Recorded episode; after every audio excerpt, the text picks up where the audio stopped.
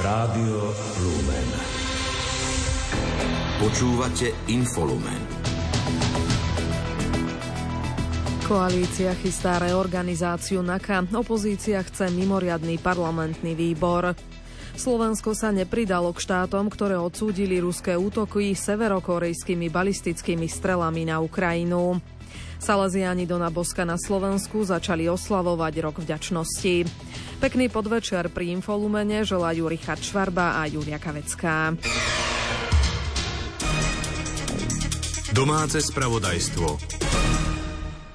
Minister vnútra Matúš Šutaj Eštok potvrdil zámer reorganizácie Národnej kriminálnej agentúry. V súčasnosti podľa neho prebieha pracovná debata o možných zmenách, pričom existuje viacero možností. Dnes je znaky jeden obrovský moloch s takmer 700 zamestnancami, pričom to bol útvar, ktorý mal byť ozaj elitný, kde bude približne 200 ľudí na začiatku tam bolo. 700 policajtov je dnes na a my máme reálne problémy, aby sme v obvodných oddeleniach postavili hliadku, ktorá má dodržiavať dodržiavať to, aby sa ľudia na uliciach cítili bezpečne. Čiže to je jeden z dôvodov, prečo sa pozrieme na reorganizáciu NAKY a druhý je to, že bude zrušená, zrušený úrad špeciálnej prokuratúry.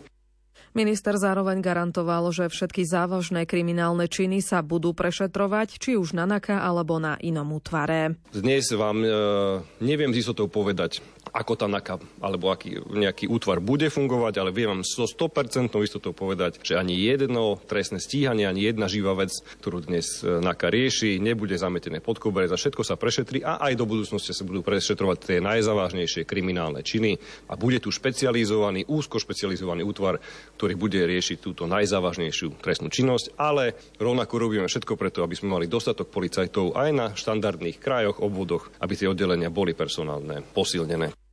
Poslanec Juraj Krúpa v reakcii žiada zvolanie mimoriadného zasadnutia parlamentného branobezpečnostného výboru. Minister vnútra Matúš Šutaj Eštok má na ňom vysvetliť plány týkajúce sa reorganizácie polície, hlavne NAKA. Informácie o možných zmenách či zrušení NAKA považuje za závažné. Ja predpokladám a dúfam, že sa, t, že sa nestane to, ako sa deje doteraz, že ani jeden z kontrolných výborov Národnej rady doteraz nebol uznášania schopný, pretože ho ignorovala koalícia. Ale myslím si, že to je tak závažná informácia, ktorú logicky by mal, malo byť v záujme práve predsedu Brano-bezpečnostného výboru, aby zvolal výbor, aby si zavolal ministra, ktorý by vysvetlil poslancom tohto výboru, že o čo vlastne ide a čo sa zamýšľa a aká je budúcnosť polície a náky. Lenže samozrejme nemôžeme od takéhoto predsedu niečo očakávať, tak som sa tejto úlohy zostilia. Bývalý policajný prezident a poslanec progresívneho Slovenska Jaroslav Spišiak prijal informáciu o možnom rušení nakaz hrôzov. Premiér Robert Fico ale tvrdí, že sa v koalícii nerozprávajú o rozpustení NAKA. Nechávajú to na ministra vnútra, pričom podľa jeho názoru ide riadenie rezortu Matúšovi Šutajovi Eštokovi veľmi dobré. Krátko z domova. Ak by sa Peter Pellegrini stal prezidentom, mal by podľa Roberta Fica ukončiť svoju činnosť v hlase. Podľa premiéra musí byť prezident nadstranícky. Minister vnútra Matúš Šutaj Eštok predtým vyslovil želanie, aby Pellegrini po prípadnom zvolení zostal aj predsedom strany. KDH podalo návrh na odvolávanie podpredsedu parlamentu Ľuboša Blahu. Ide už o druhý pokus. Pri prvom koalícia neumožnila otvoriť schôdzu. Polícia medzi tým začala trestné stíhanie v prípade Blahovho zvesenia portrétu prezidentky Zuzany Čaputovej a jeho nahradenia Čegevarom. 13. dôchodok už nebude štátnou sociálnou dávkou, ale má byť zadefinovaný ako nová dôchodková dávka. Vyplácať ho tak od tohto roka by ho mohla sociálna poisťovňa. Vypustiť by sa mohla tiež povinnosť oznamovania údajov, poskytovania dokladov a súčinnosti ďalších právnických osôb. Vyplýva to z návrhu novely zákona o sociálnom poistení, ktorý schválila vláda. Advokáta Adama P., obžalovaného v kauze vraždy študenta Daniela Tupého, prepustia z väzby na slobodu. Súd prijal peňažnú záruku. Obžalovaný musí nosiť monitorovací náramok na kontrolu pohybu. Rozhodnutie Krajského súdu v Bratislave je právoplatné. Úrad špeciálnej prokuratúry mal k dispozícii informácie k podozreniam voči opozičnému poslancovi Igorovi Matovičovi a jeho manželke a nekonal. Poukázal na to premiér Robert Fico. Podľa neho to je aj dôvod, prečo Igor Matovič tak bojuje za záchranu úradu špeciálnej prokuratúry. Potrebuje pána Lipšica ako svojho sluhu, lebo ho tam má ako svojho sluhu, aby pokračoval v kriminalizácii tentokrát už nás ako predstaviteľov vlády a vládnej koalície a po druhé, ono tam potrebuje preto, lebo vie, že vo svojom živote, ktorý je celý postavený na podvodoch, možno príde nejaký okamih, keď toho sa bude strašne, ale že strašne potrebovať. Poslanec Tibor Gašpar poukázal na niekoľko daňových podvodov, ktoré mal Igor Matovič spáchať. Vychádza pritom z výpovede tzv. kajúcnika Ľudovita Makoa. Počas analyzovania, citujem, skutočnosti súvisiacich so spoločnosťou Region Press sme narazili aj na dámu menom, na ktorej meno si nespomínam, ktorá bola blízkou spolupracovníčkou pána Matoviča, ako aj jednou z manažeriek spoločnosti Region Press, ktorá prostredníctvom spoločnosti, v zátvorke presne popísané v schéme, ktorá mi bola zaistená, optimalizovala daňové povinnosti týchto spoločností prostredníctvom rôznych fiktívnych reťazcov smerom na Cyprus a Rakúsko. K obom týmto popísaným skutočnostiam bol u mňa aj zaistený zväzok asi štyroch listín s názvom Čistý Igor. Pochádza to z analytického listu KUFS. Igor Matovič tvrdí, že koalícia útočí na jeho osobu a hnutie, lebo počas jeho vlády rozviazali ruky polícii aj prokuratúre. Kritizuje Roberta Fica aj Tibora Gašpara, ktorí naznačili, že si Igor Matovič v minulosti optimalizoval dane. Vidí za tým snahu prekryť Ficovú kauzu kúpy bytu útočiť na bezbranné ženy z pozície predsedu vlády priamo na úrade vlády, tam si zvolať tlačovku, na ktorú postavíte premiéra, ministra obrany, ministra spravodlivosti, predsedu bránobezpečnostného výboru, štátneho tajomníka ministra spravodlivosti a neviem ešte koho ďalšieho, tak to je iný prejav zúfalstva zo strany Roberta Fica. A prečo bol akurát dnes taký zúfalý? Nebolo to náhodou preto, lebo mu novinári prišli na to, že zase nejako záhadne kúpil príliš lacno ten svoj byt? Špeciálna prokuratúra v reakcii uviedla, že prokurátori úradu špeciálnej prokuratúry konajú vo, svojom, vo svojich trestných prípadoch bez akejkoľvek politickej preferencie. Dôkazom majú byť okrem iného aj viaceré prípady, ktoré sa týkali aj bývalých vrát, ktoré vykonávali mandát v rokoch 2020 až 2023. Mimovládne organizácie listom vyzývajú predsedu Národnej rady Petra Pellegriniho, aby zastavil deštrukciu právneho štátu a postavil sa proti schvaľovaniu novely trestného zákona v skrátenom legislatívnom konaní. Dnes mu list, pod ktorý sa podpísalo aj vyše 38 tisíc občanov, doručili do parlamentu. Vysvetľuje Zuzana Petková z nadácie Zastavme korupciu. Chceme ho požiadať, aby zastavil valcovanie legislatívneho procesu, kým v iných demokratických vyspelých krajinách diskusia o takých dôležitých témach, ako je trestná politika alebo zmeny v justičnom systéme, trvajú aj mesiace. Na Slovensku sa to deje narýchlo a bez potrebnej širšej diskusie odborníkov. Predseda vlády Robert Fico trvá na tom, že skrátené legislatívne konanie nemá žiadny dosah na to, ako dlho sa bude o návrhu zrušenia úradu špeciálnej prokuratúry rokovať. Predpokladá, že to bude do konca marca. Prosím vás, ukážte mi niekto, dajte si ruku na srdce, nejaký zákon v histórii Slovenskej republiky, ktorý by bol takto široko diskutovaný, či už laicky, odborne alebo mediálne. Taký zákon neexistuje. Aj podľa ministra spravodlivosti Borisa Suska navrhovaná novela trestného zákona harmonizuje trestné sadzby s okolitými krajinami. Ten e, proces sa tak naťahuje, že všetci budú mať absolútne dostatok času na to, aby si to naštudovali, aby sa k tomu vyjadrili tak na odbornej, ako aj laickej verejnosti a my samozrejme na jednotlivé poznámky aj od odbornej verejnosti reagujeme a budeme reagovať či nejakým, e, nejakými vyjadreniami, prípadne aj prípravou pozmenujúcich, pozmenujúcich návrhov. Opozícia v rozprave kritizovala ministra spravodlivosti za obhajobu znižovania trestov. Tvrdí, že ani slovom nespomenul obete trestných činov. Súsko podľa opozície koná na objednávku Roberta Fica a jeho ľudí, ktorým chce zabezpečiť beztrestnosť.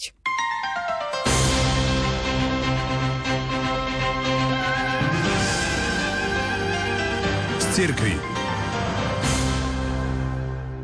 Salesiani Dona Boska na Slovensku začali oslavovať rok vďačnosti. Príležitosťou je sté výročie ich príchodu na Slovensko. Jubilejný rok bude trvať do 8. septembra 2024 a vyvrcholí púťou na jedno z prvých miest ich pôsobenia do Šaštína, informuje Ľudovít Malík. Hlavná myšlienka roku vďačnosti znie S pokornou vďačnosťou dávam ďalej, čo som dostal. Počas roka Salesiáni pripravujú tri veľké stretnutia, vysvetľuje Pavol Držka, koordinátor príprav k storočnici. Prvým začiatkom apríla bude európske stretnutie, seminár o náboženskej výchove, v rámci ktorého sme spoluorganizátori. Druhým podujatím bude stretnutie o výchove, ktoré by malo byť 16. maja v Košiciach No a jeho primárnym dosahom by malo byť sekulárne prostredie, kedy chceme poukázať prínos Dona Boska a jeho výchovy pre celú spoločnosť. A napokon vyvrcholením roka vďačnosti by mala byť oslava spojená s vďakou 6. až 8. septembra v Bratislave a Šaštíne. Okrem rôznych aktivít plánujú Salesiáni v tomto roku vydať aj niekoľko publikácií. V spolupráci s vydavateľstvom Don Bosco pripravujeme rôzne publikácie, ako je napríklad obnovené vydanie životopisu Dona Boska od Terézia Boska. Začína sa pracovať na poslednej knihe od Dona Ernesta Macáka, 40-ročná kalvária a množstvo iných publikácií. Počas roku vďačnosti môžu veriaci získať aj plnomocné odpustky. Podmienky približuje Pavol Držka. Keď veriaci navštívia kostol 7 bolestnej Pany Márie vo Vajnoroch, kde sú ostatky blahoslaveného Titusa Zemana, alebo hoci ktorý e, kostol alebo verejnú kaplnku, ktorú majú v správe Salesiáni a nábožne sa tam pomodlia a za obvyklých podmienok. Svoj prvý dom otvorili Salesiani na Slovensku 8. septembra 1924 v Šaštíne. Rožňavskej dieceze sa nový rok začal so spoločným modlitbovým úmyslom. Stanovil ho miestny biskup Stanislav Stolárik. Znie, aby sme ako veriaci ľudia prinášali ovocie Ducha Svetého a s ním pokoj a Božie požehnanie do našich vzťahov. Prežívanie tohto roka so špeciálnym modlitbovým úmyslom oznámil rožňavský biskup Stanislav Stolárik v pastierskom liste, ktorý sa čítal v dieceze 1. januára na slávnosť Panny Márie Bohorodičky. Tak ako minulý rok, aj tento bude dieceza mesačne uverejňovať katechézy k téme, ktoré majú poslúžiť pre osobné uvažovanie, ale aj pre spoločné duchovné obnovy.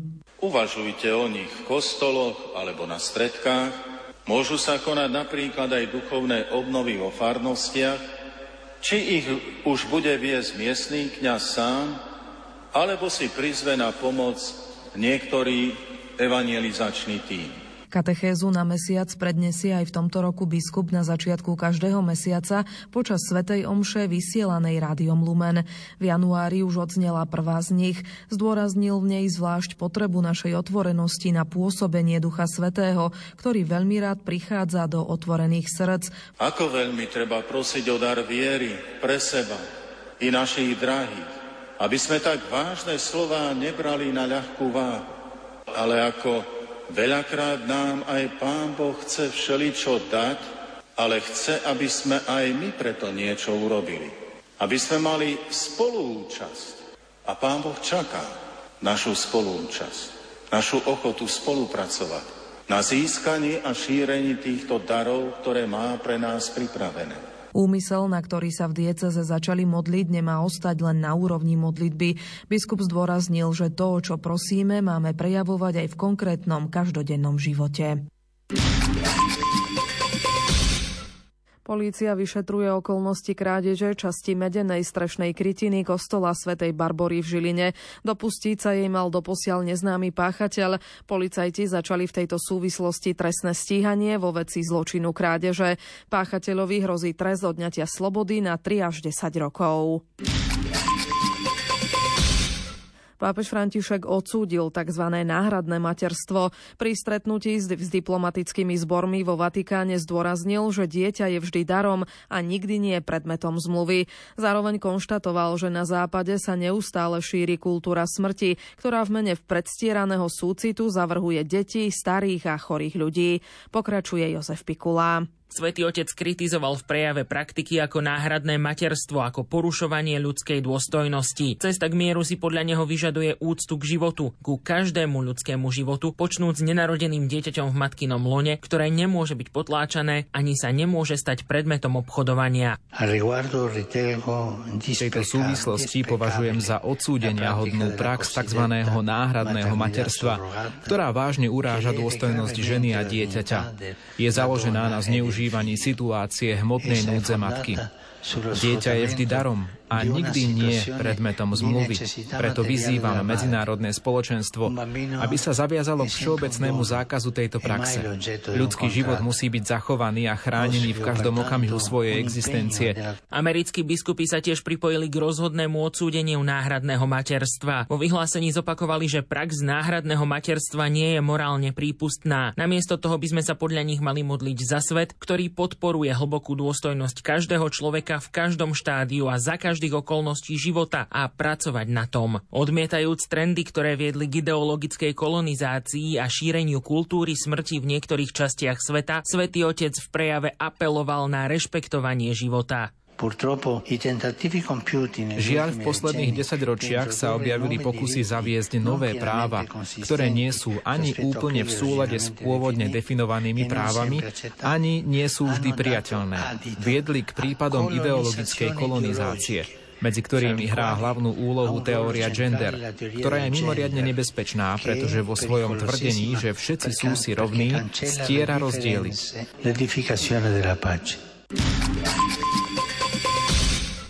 Pápež František dnes potvrdil v úrade hlavy sírsko-malabarskej katolíckej cirkvy biskupa Mar Rafaela Tatila, ktorého zvolila synoda biskupov sírsko-malabarskej cirkvy v predchádzajúcich dňoch. Mar Rafael Tatil má 67 rokov a doteraz pôsobil ako sídelný biskup Šamšabadu. Arcibiskup Cyril Vasil, pápežský delegát pre archieparchiu Ernakulam Angamali, spoločne s duchovenstvom a veriacimi Košickej eparchie sa pripájajú k modlitbe modlitbám za novú hlavu sírsko-malabarskej katolickej cirkvi. Správy zo sveta.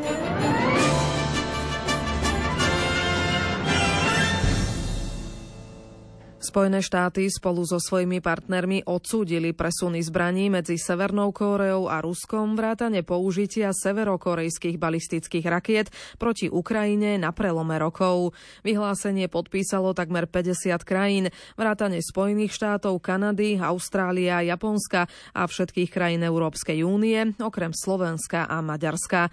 Podrobnosti pripája Jana Ondrejková. Spojené štáty spolu so svojimi partnermi odsúdili severokórejský export a ruské získavanie severokorejských balistických rakiet, ako aj použitie týchto rakiet Ruskom proti Ukrajine v Lani 30. decembra a tohto roku 2. januára. Krajiny uviedli, že sú hlboko znepokojené bezpečnostnými následkami tejto spolupráce v Európe, na Korejskom polostrove, v Indo-Pacifickom regióne a po celom svete. Vyzvali všetky členské krajiny OSN vrátane všetkých členov Bezpečnostnej rady OSN, aby sa k ním pridali pri odsúdení zjavného porušovania rezolúcií Bezpečnostnej rady OSN zo strany Ruska a KLDR. Vzťahy Moskvy a Pyongyangu sa od vypuknutia konfliktu na Ukrajine vo februári 2022 posilnili. Obe krajiny však popierajú akékoľvek dohody o obchode so zbraňami. Bielý dom minulý týždeň uviedol, že Rusko použilo balistické rakety s krátkým dosahom pôvodom zo Severnej Kórei pri niekoľkých útokoch na Ukrajine. Odvolal sa pritom na nedávno odtajnené spravodajské informácie. Hovorca Kremľa Dmitrij Peskov odmietol včera komentovať otázky novinárov týkajúce sa týchto obvinení.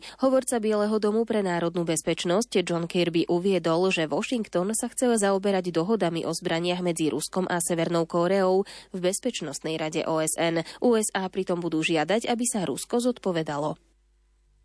Slovensko je pripravené odsúdiť presun zbraní medzi Ruskom a Severnou Kóreou po predložení relevantných dôkazov. Uviedol to minister zahraničných vecí Juraj Blanár. Musím konštatovať, že tento text e, obsahoval už e, jasné rezultáty, ktoré konštatovali, že takéto niečo sa udialo, avšak e, žiadne relevantné dôkazy sme nedostali a musím konštatovať, že potvrdenie, že takéto balistické rakety boli použité, sme nemali. Preto z tohto dôvodu keďže ani text nebolo možné pripomienkovať, sme sa nepripojili k tomuto spoločnému stanovisku, pretože si musíme, musíme najskôr počkať na dôsledné prešetrenie tohto prípadu Opozícia v reakcii na postoj Juraja Blanára žiada mimoriadný zahraničný výbor. Poslanec progresívneho Slovenska Tomáš Valášek hovorí, že ide o veľmi zlý krok pre slovenskú bezpečnosť, ale aj o medzinárodnú hambu. Premiér Robert Fico povedal naopak, že je hrdý na rozhodnutie ministra zahraničia Juraja Blanára. Zopakoval, že keď bude mať dôkazy, tak vyhlásenie podporí. Krátko zo sveta. Ozbrojené sily Spojených štátov a Británie zostrelili nad Červeným morom dve desiatky dronov a rakiet vypálených jemenskými husími. Londýn to dnes označil za dosiaľ najväčší útok povstalcov podporovaných Iránom. Išlo už 20. o 26. útok husijov na námorné trasy v Červenom mori od 19. novembra. Povstalci tvrdia, že tak robia preto, aby podporili Hamás v boji proti Izraelu. Washington podporuje hmatateľné kroky smerujúce k vytvoreniu palestínskeho štátu. Dnes to vyhlásil americký minister zahraničných vecí Anthony Blinken počas stretnutia s palestínskym prezidentom Mahmudom Abbasom. Blinken zopakoval dlhodobý postoj Washingtonu, podľa ktorého musí palestínsky štát stáť vedľa Izraela, pričom obe krajiny by mali žiť v miery a bezpečí. Spojené štáty a Čína tento týždeň obnovili bilaterálne vojenské rozhovory, ktoré boli pozastavené vyše roka pre spory okolo Tajvanu. Rokovania sa uskutočnili v pondelok a v útorok v sídle Pentagonu vo Washingtone. Severokorejský vodca Kim Jong-un označil Južnú Kóreu za hlavného nepriateľa svojej krajiny a vyhlásil, že nebude váhať s jej zničením. Informovali o tom severokorejské médiá. Bývalý polský minister vnútra Mariusz Kaminsky dnes oznámil, že začína vo vezení držať hladovku. Polícia ho zadržala spolu s jeho bývalým námestníkom včera v prezidentskom paláci, pretože ich súd uznal za vinných zo zneužitia právomoci. Ex-minister hovorí o politickej odplate. Ukrajinský prezident Volodymyr Zelenský upozornil, že akékoľvek meškanie západnej pomoci Kievu povzbudzuje Kremel. Podľa ukrajinského prezidenta sa Vladimír Putin nezastaví na Ukrajine a napadne aj ďalších susedov, pokiaľ spojenci nezjednotia svoje sily a nezastavia ho.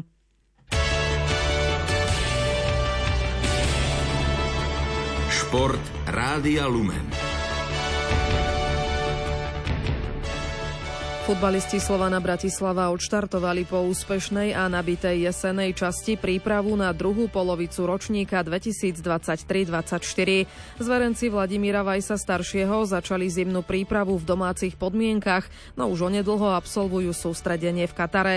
Zatiaľ aj s útočníkom Alexandarom Čavričom, o ktorého je veľký záujem a generálny riaditeľ klubu Ivan Kmotrík mladší naznačil, že 29-ročný Srb zrejme odíde. viac viacero ponúk o jeho prestup, takže uvidíme, ako sa to v následujúcich dňoch vyvinie. Samozrejme máme nejaký deadline, že chceli by sme do konca týždňa mať všetky veci, veci uzavreté, e, prebiehajú rokovania, ale hovorím, dneska to ešte nie je v takom, v takom štádiu, že by, že by bolo niečo finálne e, rozhodnuté alebo dotiahnuté. Samozrejme v prípade Alexandra Čavriča sme pripravení, ak, ak odíde, to znamená ho nahradiť. Máme už rozrokovanú potenciálnu náhradu, takže sme pripravení na túto alternatívu, že by, že by Čavrič od nás e, v tomto prestupovom období odišiel prišiel. Posilniť sa chce Slovan na viacerých postoch. Po skončení jesennej časti sa hovorilo aj o návrate gruzínskeho stredopoliara Čakvetadzeho. Klub rieši aj situáciu na stoperskom poste, keďže Kevin Vimer nebude môcť pre kartový trest nastúpiť na zápas play-off o 8 finále Európskej konferenčnej ligy proti Gracu. Otvorený je aj príchod Roberta Polievku. O útočníka Banskej Bystrice má Slovan záujem už dlhší čas.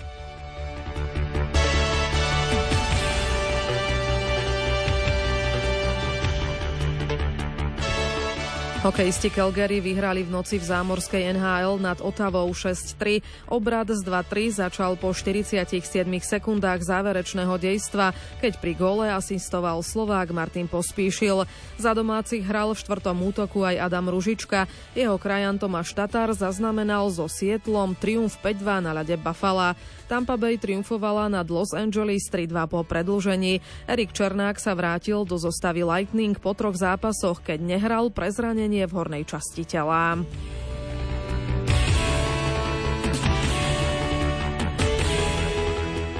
Slovenský motoristický pretekár Štefan Svitko obsadil v dnešnej 5. etape Rally Dakar 8. miesto. Vyrovnal tak svoj najlepší tohtoročný výsledok z tretej etapy. V celkovom hodnotení poskočil o jednu pozíciu a momentálne je 14. Slovenský pretekár na štvorkolke Juraj Varga stratil dnes na víťaza takmer 10 minút a do cieľa prišiel na štvrtom mieste. Na rovnakej priečke sa udržal aj v celkovom hodnotení.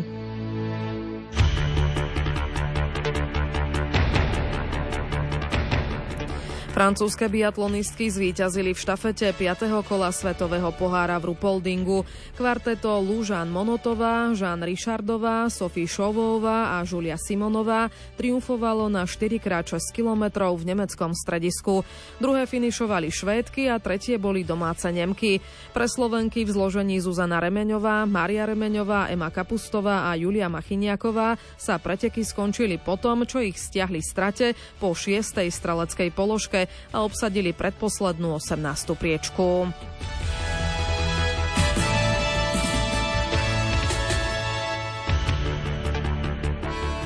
Slovenský tenista Alex Molčan postúpil do druhého kola kvalifikácie na Grand Slamový turnaj Australian Open. V úvodnej fáze si poradil s Holandianom Bruverom v dvoch setoch 6-4, 6-4.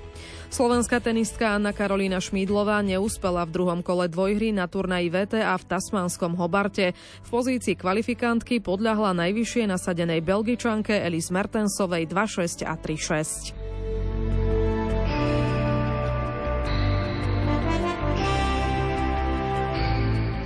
Americká lyžiarka Mikaela Šifrinová vynechá nadchádzajúce preteky Svetového pohára v rakúskom stredisku Altemark Cauchenze. Líderka celkového poradia sa ešte stále nezotavila z chrípky, ktorá ju limitovala aj predchádzajúci víkend na podujatí v slovinskej Krajinskej gore.